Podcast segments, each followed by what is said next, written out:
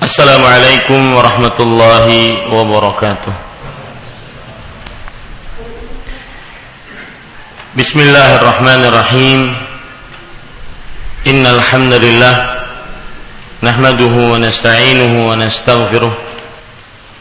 Wa na'udzu billahi min shururi anfusina wa sayyiati a'malina. Man yahdihillahu fala ومن يضلل فلا هادي له. وأشهد أن لا إله إلا الله وحده لا شريك له. وأشهد أن محمدا عبده ورسوله. يا أيها الذين آمنوا اتقوا الله حق تقاته ولا تموتن إلا وأنتم مسلمون. يا أيها الناس اتقوا ربكم الذي خلقكم من نفس واحدة. وخلق منها زوجها وبث منهما رجالا كثيرا ونساء واتقوا الله الذي تساءلون به والأرحام إن الله كان عليكم رقيبا يا أيها الذين آمنوا اتقوا الله وقولوا قولا سديدا يصلح لكم أعمالكم ويغفر لكم ذنوبكم ومن يطع الله ورسوله فقد فاز فوزا عظيما.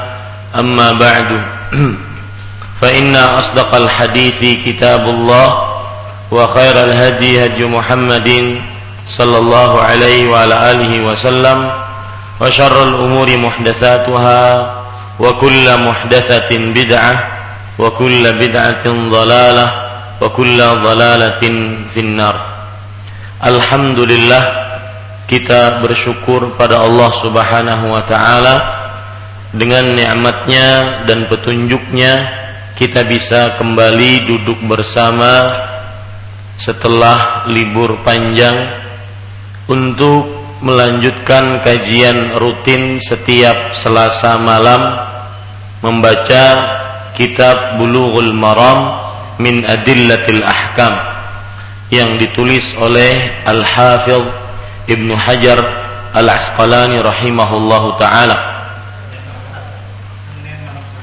Senin malam Selasa. Selasa malam, malam Selasa. Malam Selasa setiap malam Selasa kita membaca kitab Bulughul Maram min Adillatil Ahkam yang ditulis oleh Al-Hafidh Ibnu Hajar Al-Asqalani rahimahullahu taala.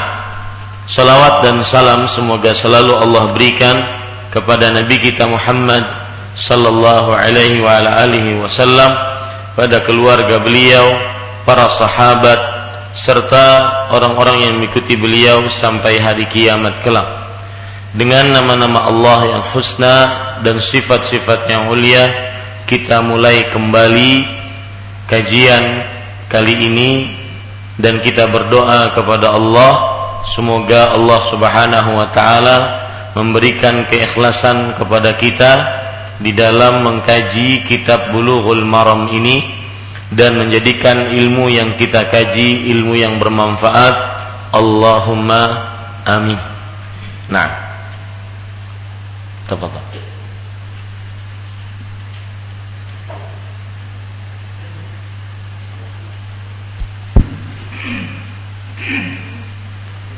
dibuka halaman 22 yang berjudul tata cara mengusap kepala. Hadis yang ke-39 wa an Abdullah bin Zaid bin Asim radhiyallahu anhu fi sifatil wudu'i qala wa masaha wa masaha sallallahu alaihi wasallam bi ra'sihi fa aqbala bi yadayhi wa adbara. Muttafaqun alaihi dari Abdullah ibn Zaid ibn Asim radhiyallahu anhu tentang cara wudu dia berkata Rasulullah sallallahu alaihi wasallam mengusap kepalanya dengan kedua tangan dari arah depan ke belakang dan dari arah belakang ke depan. Muttafaqun alaihi. Bismillah para ikhwah bapak ibu saudara-saudari yang dimuliakan oleh Allah ini adalah lanjutan dari pembelajaran kita terhadap kitab Bulughul Maram pada kitab Taharah. Kitab bersuci babul wudu, bab berwudu. Dan hadis yang terakhir yang kita baca adalah hadis nomor 38 dan sekarang kita membaca bab yang baru yaitu babu mashir ra'si marratan wahidah. Bab tata cara mengusap kepala satu kali mengusap kepala satu kali di sini disebutkan faedah yang pertama yang kita ingin ambil yaitu hadis tersebut diriwayatkan dari Abdullah ibnu Zaid ibnu Asim radhiyallahu anhu. Abdullah bin Zaid bin Asim radhiyallahu anhu. Betul? Sampai sini? Hah? Betul? Baik. Abdullah bin Asim bin Zaid Abdullah bin Zaid bin Asim radhiyallahu anhu Beliau adalah seorang sahabat Rasulullah dari kaum Ansar. Jadi beliau ini adalah Al-Ansari. Sebagaimana yang kita biasa kerjakan bahwa ketika kita mengkaji kitab Bulughul Maram, poin pertama yang kita bahas adalah biografi perawi yang meriwayatkan hadis ini. Kalau-kalau kita bisa mengambil faedah darinya. Abdullah bin Zaid bin Asim ini adalah seorang al kaum Ansar, seorang dari kaum Ansar yaitu penduduk asli kota kota Madinah. Salah satu keutamaan Abdullah bin Zaid bin Asim adalah beliau mengikuti perang Uhud dan peperangan setelahnya. Perang Uhud dan peperangan setelahnya. Adapun perang Badar, maka para ahli sejarah berbeda pendapat apakah beliau ikut perang Badar atau tidak. Dan Abdullah bin Zaid ini banyak hadis beliau yang khusus menceritakan tentang hadis-hadis tentang wudhu ya menceritakan tentang hadis-hadis tentang tentang wudhu kemudian beliau meninggal atau beliau termasuk orang yang mengikuti peperangan yang memerangi orang yang mengaku menjadi Tuhan yaitu al-yamamah. Ya yaitu al-yamamah dan juga beliau ikut memerangi orang-orang yang seorang yang mengaku menjadi nabi yaitu Musailamah Al-Kazzab. Musailamah. Dia termasuk atau beliau termasuk orang yang mengikuti peperangan yang memerangi Musailamah dan Al-Yamamah. Kemudian para ikhwah yang dirahmati oleh Allah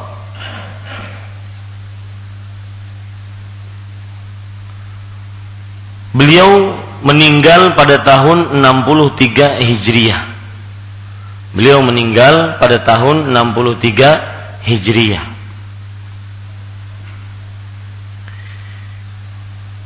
Itu poin yang pertama. Poin yang kedua, Bapak Ibu saudara-saudari yang dimuliakan oleh Allah, yaitu makna dari hadis ini.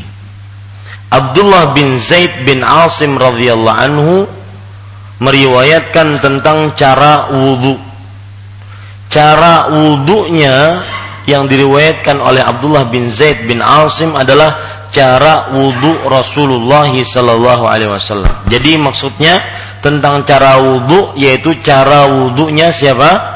Rasulullah Sallallahu Alaihi Wasallam. Dia berkata, Rasulullah Sallallahu Alaihi Wasallam mengusap kepalanya dengan kedua tangannya mengusap kepalanya dengan kedua tangannya. Masaha sallallahu alaihi wasallam bi ra'sihi. Ini sebenarnya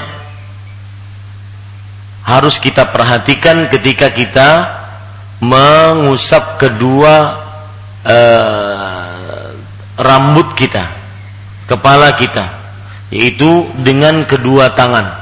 Dan ini yang lebih sesuai dengan sunnah Rasul Sallallahu Alaihi Wasallam. Dan ini seluruh madhab sepakat. Seluruh madhab bersepakat bahwa mengusap kedua kepala, eh, maafan, mengusap kepala lebih utama dengan kedua telapak tangan. Adapun mereka berbeda pendapat dalam perihal berapakah bagian yang paling sedikit ketika mengusap kepala. Berapakah bagian yang paling sedikit ketika mengusap kepala? Apakah tiga helai rambut atau sepertiga dari kepala atau setengah dari kepala sesuai dengan perbedaan pendapat yang terjadi dalam madhab fikih. Tetapi berdasarkan hadis ini Rasul Shallallahu Alaihi Wasallam mengusap kepalanya dengan kedua tangan. Maksudnya ini adalah cara mengusap kepala yang paling baik. Dan perlu kita ketahui Bapak Ibu saudara-saudari yang dimuliakan oleh Allah bahwa termasuk hal yang menarik dalam pengusapan kepala kenapa kepala itu diusap tidak dibasuh layaknya wajah tangan kedua kaki Nah, ini yang dibicarakan juga oleh para ulama. Kenapa ya kepala yaitu rambut kepala itu hanya diusap, tidak dibasuh seperti wajah, tangan atau kedua kaki. Para ulama mengatakan li'annahu law syuri'a ghusluhu la'azumatil masyaqqatu. Kalau seandainya disyariatkan membasuh kepala, maka sungguh akan sulit ini salah satu yang sering saya dengang-dengungkan bahwa Allah itu Al-Hakim, Maha bijaksana. Dan kebijaksanaan Allah sampai pada tata cara mengerjakan syariat-syariat Islam. Di antaranya ini. Coba kalau seandainya Allah mensyariatkan kepada kita membasuh kepala, mampu tidak Allah? Mampu? Mampu kita harus basuh dan ini sulit. Harus basah-basahan berarti. Ya, li'anna ar-ra'sa yakunu alaihi sya'ru ghaliban. Ini juga hal yang dijelaskan oleh para ulama. Kenapa tidak dibasuh kepala? Karena mayoritas kepala mempunyai rambut yang apabila dibasuh maka akan lama keringnya. Berbeda dengan kulit-kulit lainnya. Nah, ini hikmah. Ini pelajaran hikmah yang kita harus ambil pelajaran yang sangat luar biasa. Ini para ikhwan yang dirahmati oleh Allah. Beda dengan wajah kita basuh, berapapun air yang kita basuh maka dia akan menyerap ke dalam kulit-kulit tubuh kita ataupun cepat keringnya. Nah, ini pelajaran yang menarik yang disebutkan dalam hadis ini dari arah depan ke belakang dan dari arah belakang ke depan. Maksudnya para ikhwah, Nabi Muhammad sallallahu alaihi wasallam memulai membasuh mengusap kedua mengusap kepala dengan kedua tangan dari arah depan. Depan maksudnya di sini adalah depan kepala. Ya. Dari arah depan kemudian ke belakang ya ke belakang. Dan ini tidak dijelaskan ke belakangnya sampai mana. Kalau orang memahami hanya atau membaca hadis ini, hanya hadis ini, maka sampai sini sudah ke belakang. Sampai kepala sini disebut ke belakang. Tetapi nanti ada penjelasan sampai manakah ke belakang tersebut hadis yang kita baca setelah ini. Ke belakang kemudian dari arah belakang ke depan. Maksudnya dikembalikan lagi ya maksudnya dikembalikan lagi Taib kita baca uh, hadis yang ke-46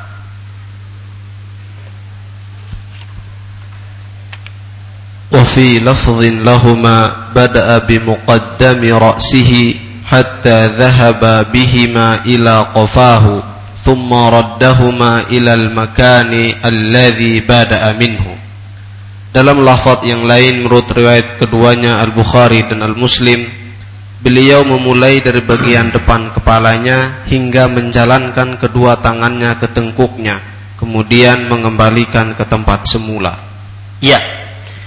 Dalam lafaz yang lain Menurut riwayat keduanya Keduanya di sini adalah Imam Bukhari Dalam kitab beliau Sahih Bukhari Dan Imam Muslim dalam kitab beliau Sahih Muslim apa maksud dalam lafat yang lain? Artinya di dalam lafat riwayat lain terdapat ini yang berbeda atau tambahan dari hadis nomor 39 ya bahwasanya dijelaskan di situ beliau memulai dari bagian depan kepalanya hingga menjalankan kedua tangannya ke tengkuknya. Nah, di sini ada tambahan lafaz biasanya ini catat baik-baik biasanya Al Hafidh Ibnu Hajar menyebutkan tambahan lafat untuk menjelaskan ada penjelasan lain seperti ini ya. Memulai dari bagian depan kepalanya hingga menjalankan kedua tangannya ke tengkuk-tengkuk sini ya. Tengkuk itu adalah bagian akhir dari setelah rambut atau bagian setelah akhir rambut lebih tepat seperti itu. Itu tengkuk, ya. Yang disebut dalam bahasa Arab qafah. Jadi beliau mengusapnya sampai ke tengkuk. Ini tambahan riwayat. Tambahan ini yang menjadikan kita lebih paham terhadap hadis-hadis Rasul Shallallahu Alaihi Wasallam. Kemudian beliau mengembalikan ke tempat semula. Artinya mengembalikan dari tengkuk ke depan. Ini cara yang paling sempurna dalam mengusap kepala. Ya, cara yang paling sempurna dalam mengusap kepala. Tapi poin yang ketiga, hadis ini hadis yang sahih. Tidak ada keraguan di dalamnya berdasarkan riwayat Bukhari dan Muslim di dalam kitab sahih mereka berdua. Taib. Poin yang keempat dan ini selalu yang kita tunggu-tunggu yaitu pelajaran dan hukum yang kita bisa ambil dari dua riwayat ini. Yang pertama, catat, hadis ini adalah dalil akan wajibnya mengusap seluruh kepala ketika berwudu. Hadis ini adalah dalil akan wajibnya mengusap seluruh kepala ketika berwudu. Jadi pendapat yang lebih kuat tentang mengusap kepala bahwa mengusap kepala seluruhnya hukumnya wajib. Ya, dan ini pendapat Imam Malik dan juga pendapat yang masyhur dari Imam Ahmad dan juga Ibnu Taimiyah dan Imam Ibnu Katsir. Kenapa? Karena di sini Rasul Shallallahu Alaihi Wasallam bersabda, masaha ra'sahu biyadaihi fa aqbala bihima wa adbar. Beliau mengusap kepalanya. Di sini umum bebas dan sering saya ucapkan dalil-dalil yang umum tidak boleh dikhususkan tanpa ada dalil yang lain. Ketika Rasul diceritakan mengusap kepalanya, berarti seluruh kepala. Jangan kita artikan sebagian kepala tanpa dalil. Ya. Dan hadis ini adalah penjelasan. Ini faedah yang kedua. Hadis ini adalah penjelasan firman Allah surat Al-Maidah ayat 6 yang berbunyi wamsahu biruusikum Artinya usaplah kepala kalian.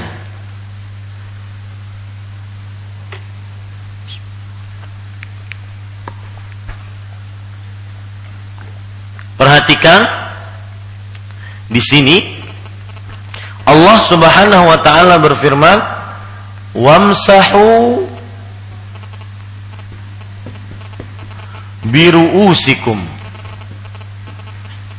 Mohon maaf ibu-ibu belum ada kamera yang bisa dipakai. Jadi mohon maaf belum bisa melihat. Kata-kata ba di sini, huruf ba. Wamsahu biruusikum. Kalau kita terjemahkan dalam bahasa Indonesia, maka usaplah dengan kepala kalian. Kata-kata dengan ini yang disebutkan dalam bahasa Arab ba para ulama menyebutkan ba ini untuk huruf ba bi di sini untuk ketidaksempurnaan. Artinya usaplah sebagian dari kepala kalian. Makanya di dalam beberapa mazhab ada sebagian sepertiga ya e, tiga lembar ya kan untuk itulah ini surat Al-Maidah ayat 7. Eh, apa? Ayat berapa? Ayat 6. Ya, ayat 6. Nah, hadi, ayat ini dijelaskan oleh dua hadis yang kita baca sekarang.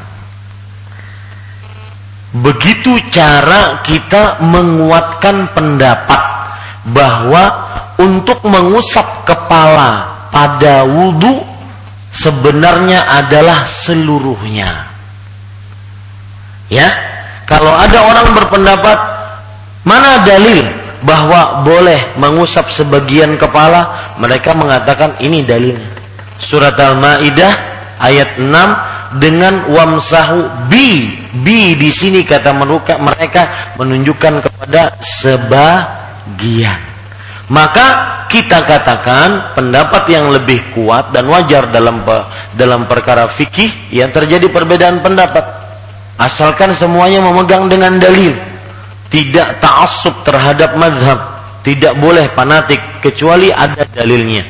Nah ketika ini Dikatakan maksud bak di sini adalah sebagian yang akhirnya boleh mengusap sebagian kecil dari kepala, apalagi kalau sudah jambulnya disisir maka sayang di sini. Ya, di sini di diusapnya. Maka ini ayat perlu penjelasan. Penjelasannya dari mana? Dari hadis. Hadis mengatakan bagaimana? Wa masaha roksahu. Lihat, Nabi Muhammad SAW mengusap kepalanya tanpa ada bi. Maka maksud birusikum di sini adalah artinya apa? Seluruh kepala. Seluruh kepala. Ini para ikhwaskan. Jadi pendapat yang paling eh, pelajaran kedua yang kita bisa ambil dua riwayat yang kita baca tadi adalah penjelasan tentang firman Allah surat Al-Maidah ayat berapa? Ayat 6. Madhab mana saja yang mengatakan ya mengusap kepala itu sebagian. Maka yang pertama yaitu madhab syafi'i. Yang kedua yaitu madhabur ra'i pendapat yang mengedepankan akal madhab syafi'i dan madhabur ra'i yang mereka mengatakan bahwa boleh mengusap sebagian kepala tetapi pendapat ini Allah alam lebih lemah dibandingkan yang kita sebutkan tadi. Taib. Para ikhwan yang dirahmati oleh Allah Subhanahu wa taala, Kemudian pelajaran yang ketiga dari hadis ini adalah hadis ini dalil tentang tata cara mengusap kepala. Dalil tentang tata cara mengusap kepala yaitu dimulai dari arah depan dijalankan ke belakang kemudian dikembalikan dari belakang ke depan. Begitu cara yang paling nyunnah untuk mengusap kepala ketika berwudu. Ya, untuk mengusap kepala ketika ketika berwudu. Ada lagi para ikhwan yang dirahmati oleh Allah Subhanahu wa taala yang mengatakan bahwa cara mengusap bukan dari depan ke belakang atau e, kemudian dikembalikan dari belakang ke depan, tetapi mengusapnya adalah dari belakang ke depan. Karena dalam hadis Rubayy binti Muawwidh yang diriwayatkan oleh Imam Tirmizi disebutkan anna Nabi sallallahu alaihi wasallam masaha bi ra'sihi marratain bada'a bi muakhkhari ra'sihi thumma bi muqaddami. Jadi begini. Ya, cara yang kedua ini sayang sekali ibu-ibu tidak melihat kan tetapi nanti bisa dijelaskan oleh bapak-bapaknya. Cara yang pertama mengusap kepala dari depan ke belakang. Kemudian dari belakang ke depan. Ini cara pertama. Cara yang kedua yaitu dari belakang ke depan kemudian kembalikan lagi ke belakang. Cara yang kedua. Jadi dibalik. Cara yang kedua. Ya.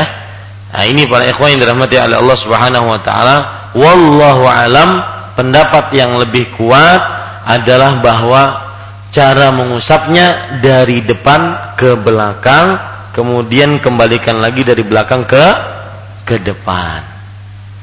Baik. Pelajaran yang ke keempat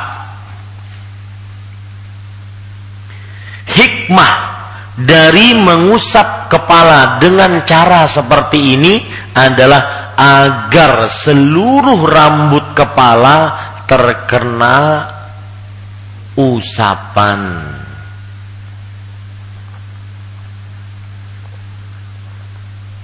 Agar seluruh rambut kepala terkena usapan. Jadi kalau seandainya kita lihat perhatikan ya, saya saya praktekkan dari depan sampai tengkuk ke belakang ini kan seluruh rambut kepala hampir bisa dipastikan kena semua. Kenapa? Karena dua kali dia kena usapan. Betul? Dua kali dia kena usapan.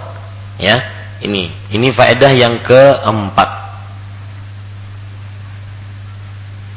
Ada lagi penjelasan yang menarik dari Imam Nawawi.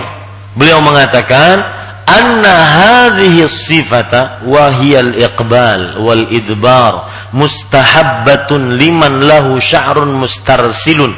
Amma man la sya'ra lahu aw halaqa sya'rahu wa tala'a minhu yasirun fala yustahabbu lahu rad li'annahu la faidata fi ini penjelasan lain dari Imam Nawawi.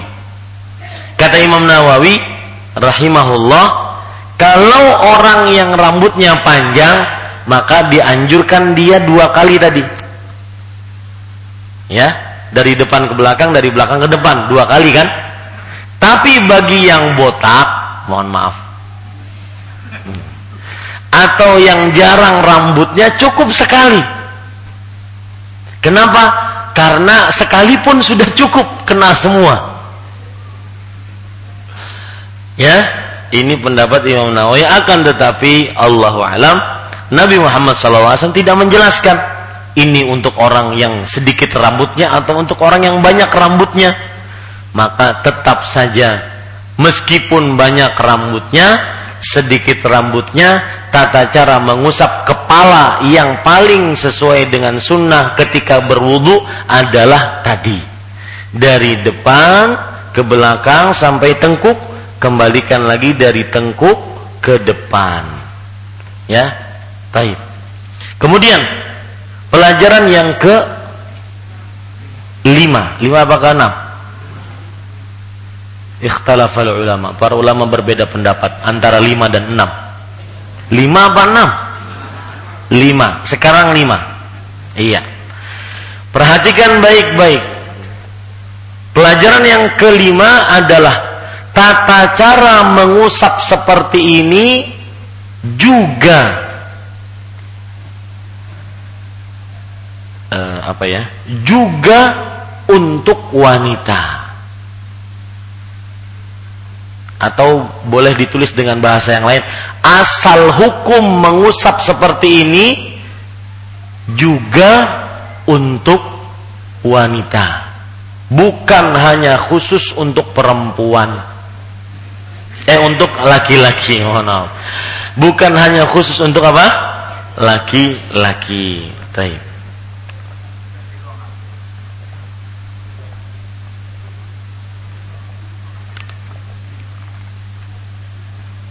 Karena para ulama mengatakan lihat perkataan mereka. Al aslu fil ahkam syar'iyyah anna ma thabata fi haqqir rijal thabata fi haqqin nisa. Asal hukum dalam syariat Islam hukum yang tetap untuk laki-laki juga tetap untuk perempuan asal hukumnya illa bidalilin mukhassis kecuali ada dalil yang mengkhususkannya. Jadi perempuan pun begitu mengusapnya. Ya, sama dari depan ke tengkuk, dari tengkuk ke depan. Bahkan ada riwayat hadis Aisyah radhiyallahu anha disebutkan Aisyah mengerjakan wudhu lihat. Wada'at yadaha Aisyah meletakkan tangannya fi muqaddim dami ra'siha di depan kepalanya. Thumma masahat ra'saha mashatan wahidah illa mu'ah ila kemudian Aisyah radhiyallahu anha mengusap dengan satu kali usapan sampai ke belakang sampai ke tengkuknya. Menunjukkan tata cara mengusap bagi perempuan sama dengan laki-laki Ya, silahkan azan dulu.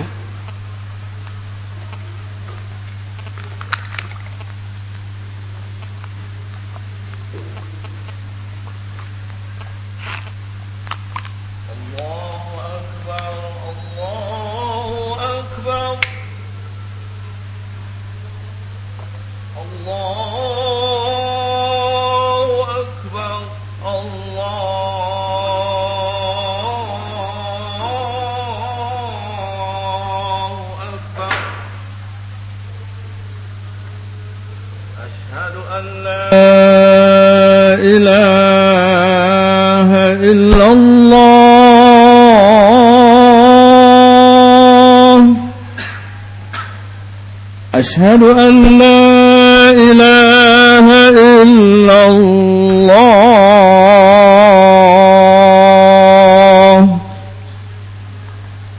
أشهد أن محمد رسول الله.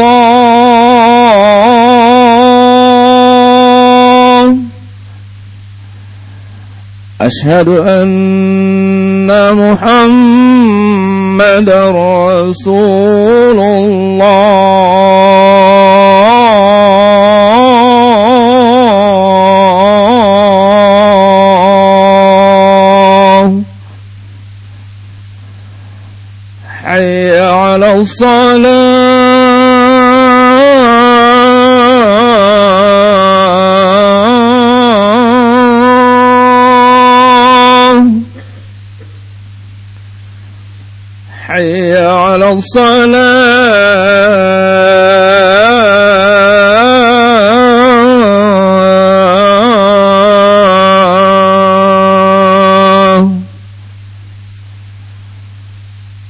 حي على الفلاح.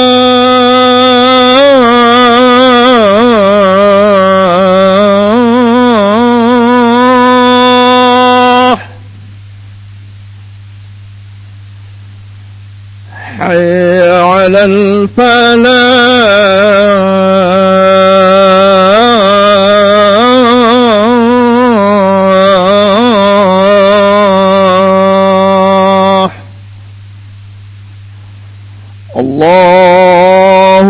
أكبر الله أكبر لا إله إلا الله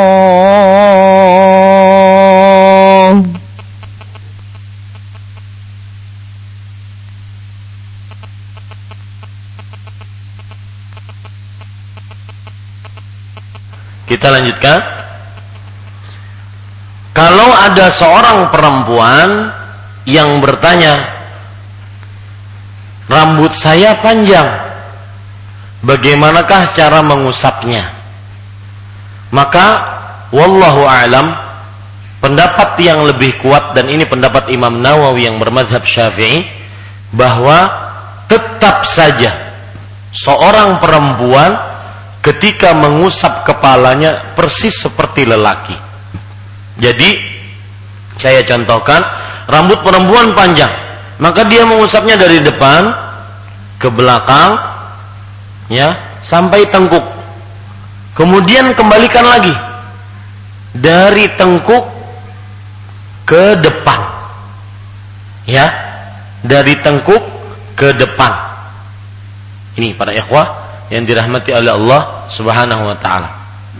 Ini pendapat yang lebih nyunnah dan seperti yang di, yang dijelaskan oleh Aisyah. Jadi tidak perlu kalau seandainya rambutnya perempuan itu panjang sampai diusap-usap belakangnya. Kenapa? Karena hadisnya tadi. Ini pentingnya mengetahui asal hukum. Asal hukum perempuan sama dengan laki-laki. Dan hadisnya menunjukkan bahwa sampai ke tengkuk saja. Kemudian dari tengkuk ke depan lagi. Begitulah perempuan juga mengusapnya. Oh Ustaz berarti rambut yang di bawah tengkuk tidak kena usapan. Bukan menjadi uh, sesuatu yang harus diusap. Karena seperti yang dijelaskan oleh Imam Nawawi, li'anna mashar ra'si muta'alliqun bir-ra's karena mengusap kepala berkaitan dengan kepala warra'su ma tara'asa wa ala dan yang namanya kepala adalah yang ada di di atas bukan yang ada ke bawah. Paham ya? Yang namanya kepala yang ada di atas. Maka cukup perempuan nanti eh, ajarkan kepada ibu-ibu yang di belakang dan saya eh, janji insya Allah ini hanya kali pertama. Ya mungkin bagian dakwah belum siap ya untuk kameranya. Maka insya Allah ke depan sudah ada kameranya ajarkan kepada ibu-ibu di belakang ke depan dari de, dari depan ke belakang sama seperti laki-laki. Meskipun rambut yang yang di bawah dari tengkuk itu tidak kena basah bukan ukuran. Ya tidak menjadi apa? Ukuran. Wallahu alam. Itu yang bisa sampaikan. Kita alhamdulillah pada malam ini mengkaji dua hadis dan sebelum kita tutup dan kita ingin ambil pertanyaan saya mengingatkan tentang perkurbanan kita.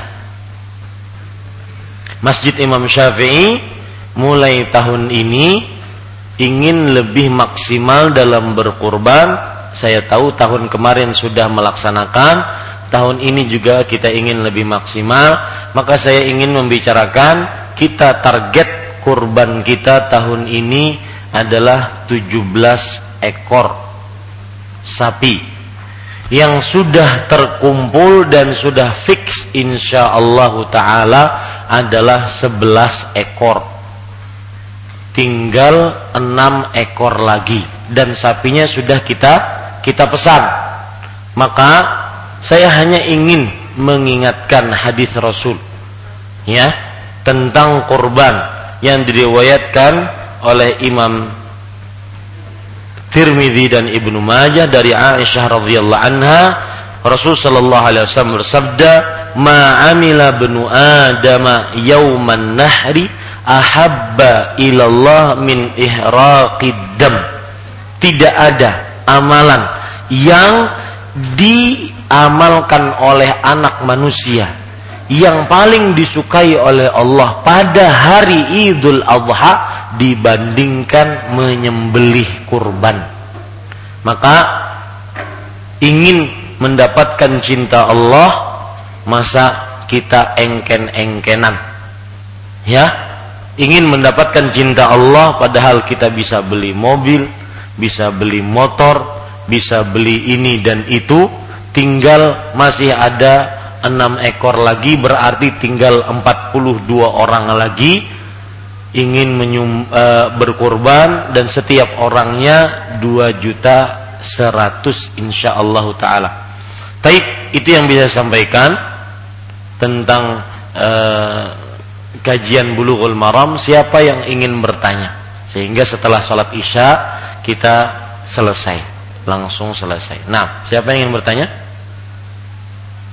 Selain yang sudah dibicarakan ataupun yang sudah kita bicarakan dari perkara toharah ini. Nah ya silahkan e, kasih micnya. Mana mic tadi? Ini tolong micnya di sini. Ya silakan. Uh, terima kasih Ustaz. Apa yang Ustadz nasihatkan? Karena tadi uh, ada kalimat bahwa mengusap seluruh kepala adalah wajib. Sedangkan mungkin pada kenyataannya kita dapati imam-imam apalagi di oh itu yang hanya me, apakah jadi tidak sah wudhunya atau gimana? Maka sebenarnya kan kita jadi makmumnya. Iya. Bagus pertanyaannya, kalau ada imam yang bermadhab syafi'i, sedangkan beliau ketika mengusap dengan sebagian rambutnya, dan tadi kita mengatakan hukum mengusap seluruh kepala wa, wajib menurut mazhab Imam Malik dan Imam Ahmad. Maka jika imam ini berkeyakinan bahwa mazhab syafi'ilah yang kuat, maka tetap sah kita berimaman dengannya. Karena wudhunya pun tetap tetap sah. Itulah sering yang sering saya katakan. Di dalam permasalahan fikih kita sering-sering berlapang dada dengan perbedaan pendapat para ulama. Tentunya dengan dalil. Apabila mereka mengambil pendapat ini dengan dalilnya, ya monggo itu hak Anda. Ya, bukan dengan fanatisme. Nah, seperti itu. Jadi kalau imamnya misalkan saya bermazhab Syafi'i, saya menganggap mazhab Syafi'i pendapatnya mengusap sebagian. Itu sudah yang wajibnya. Ya, yang wajibnya sebagian. Adapun yang menyeluruh itu hanya dianjurkan menurut mazhab Syafi'i.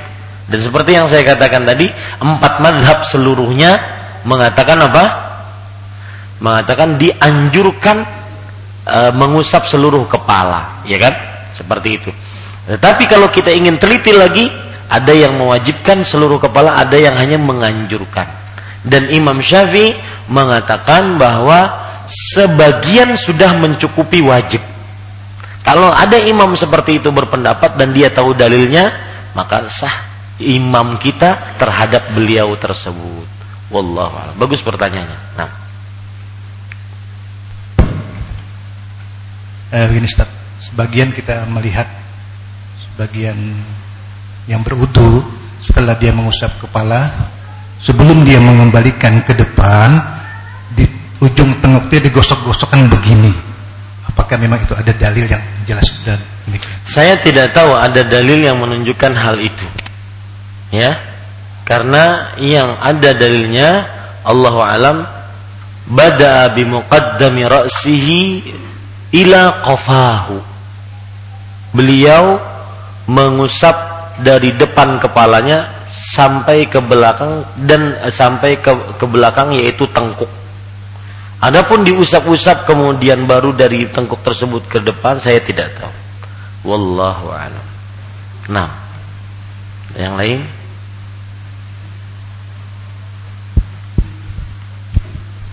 Uh, saya menanyakan bagaimana cara mengumpulkan airnya Ustaz untuk mengusap ke kepala apakah dengan kedua tangan dan air yang penuh atau sebagian kecil air aja atau uh, dengan air yang penuh kemudian dibuang airnya baru diusapkan. Ya. Ukurannya adalah membasahi kedua telapak tangan.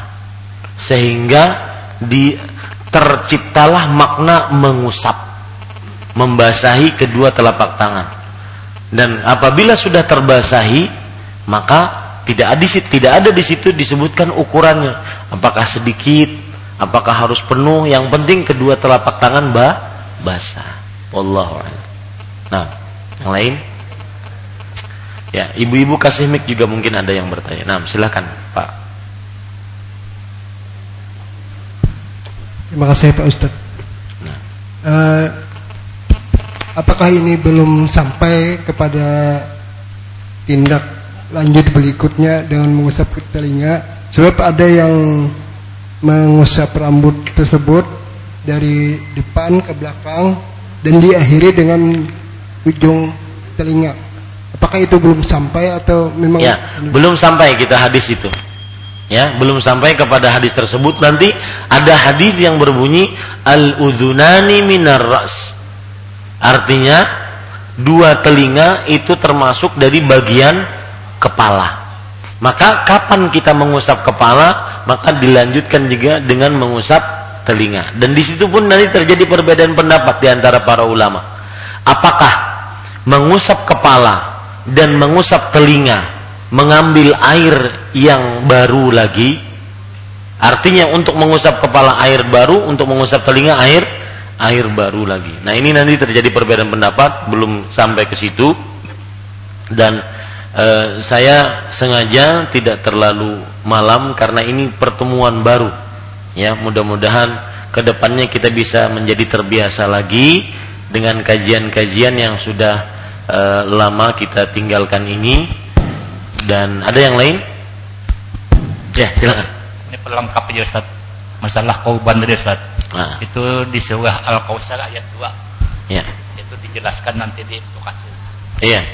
Uh, saya akan mengupas tentang kurban dari mulai makna pensyariatan, keutamaan, tata cara menyembeli ya. Saya akan kupas mungkin di bulan Dzulqa'dah. Di bulan apa? Dzulqa'dah. Atau kalau mau nanti Kamis dan Jumat. Ya, malam malam Jumat, malam Sabtu. Kalau mau.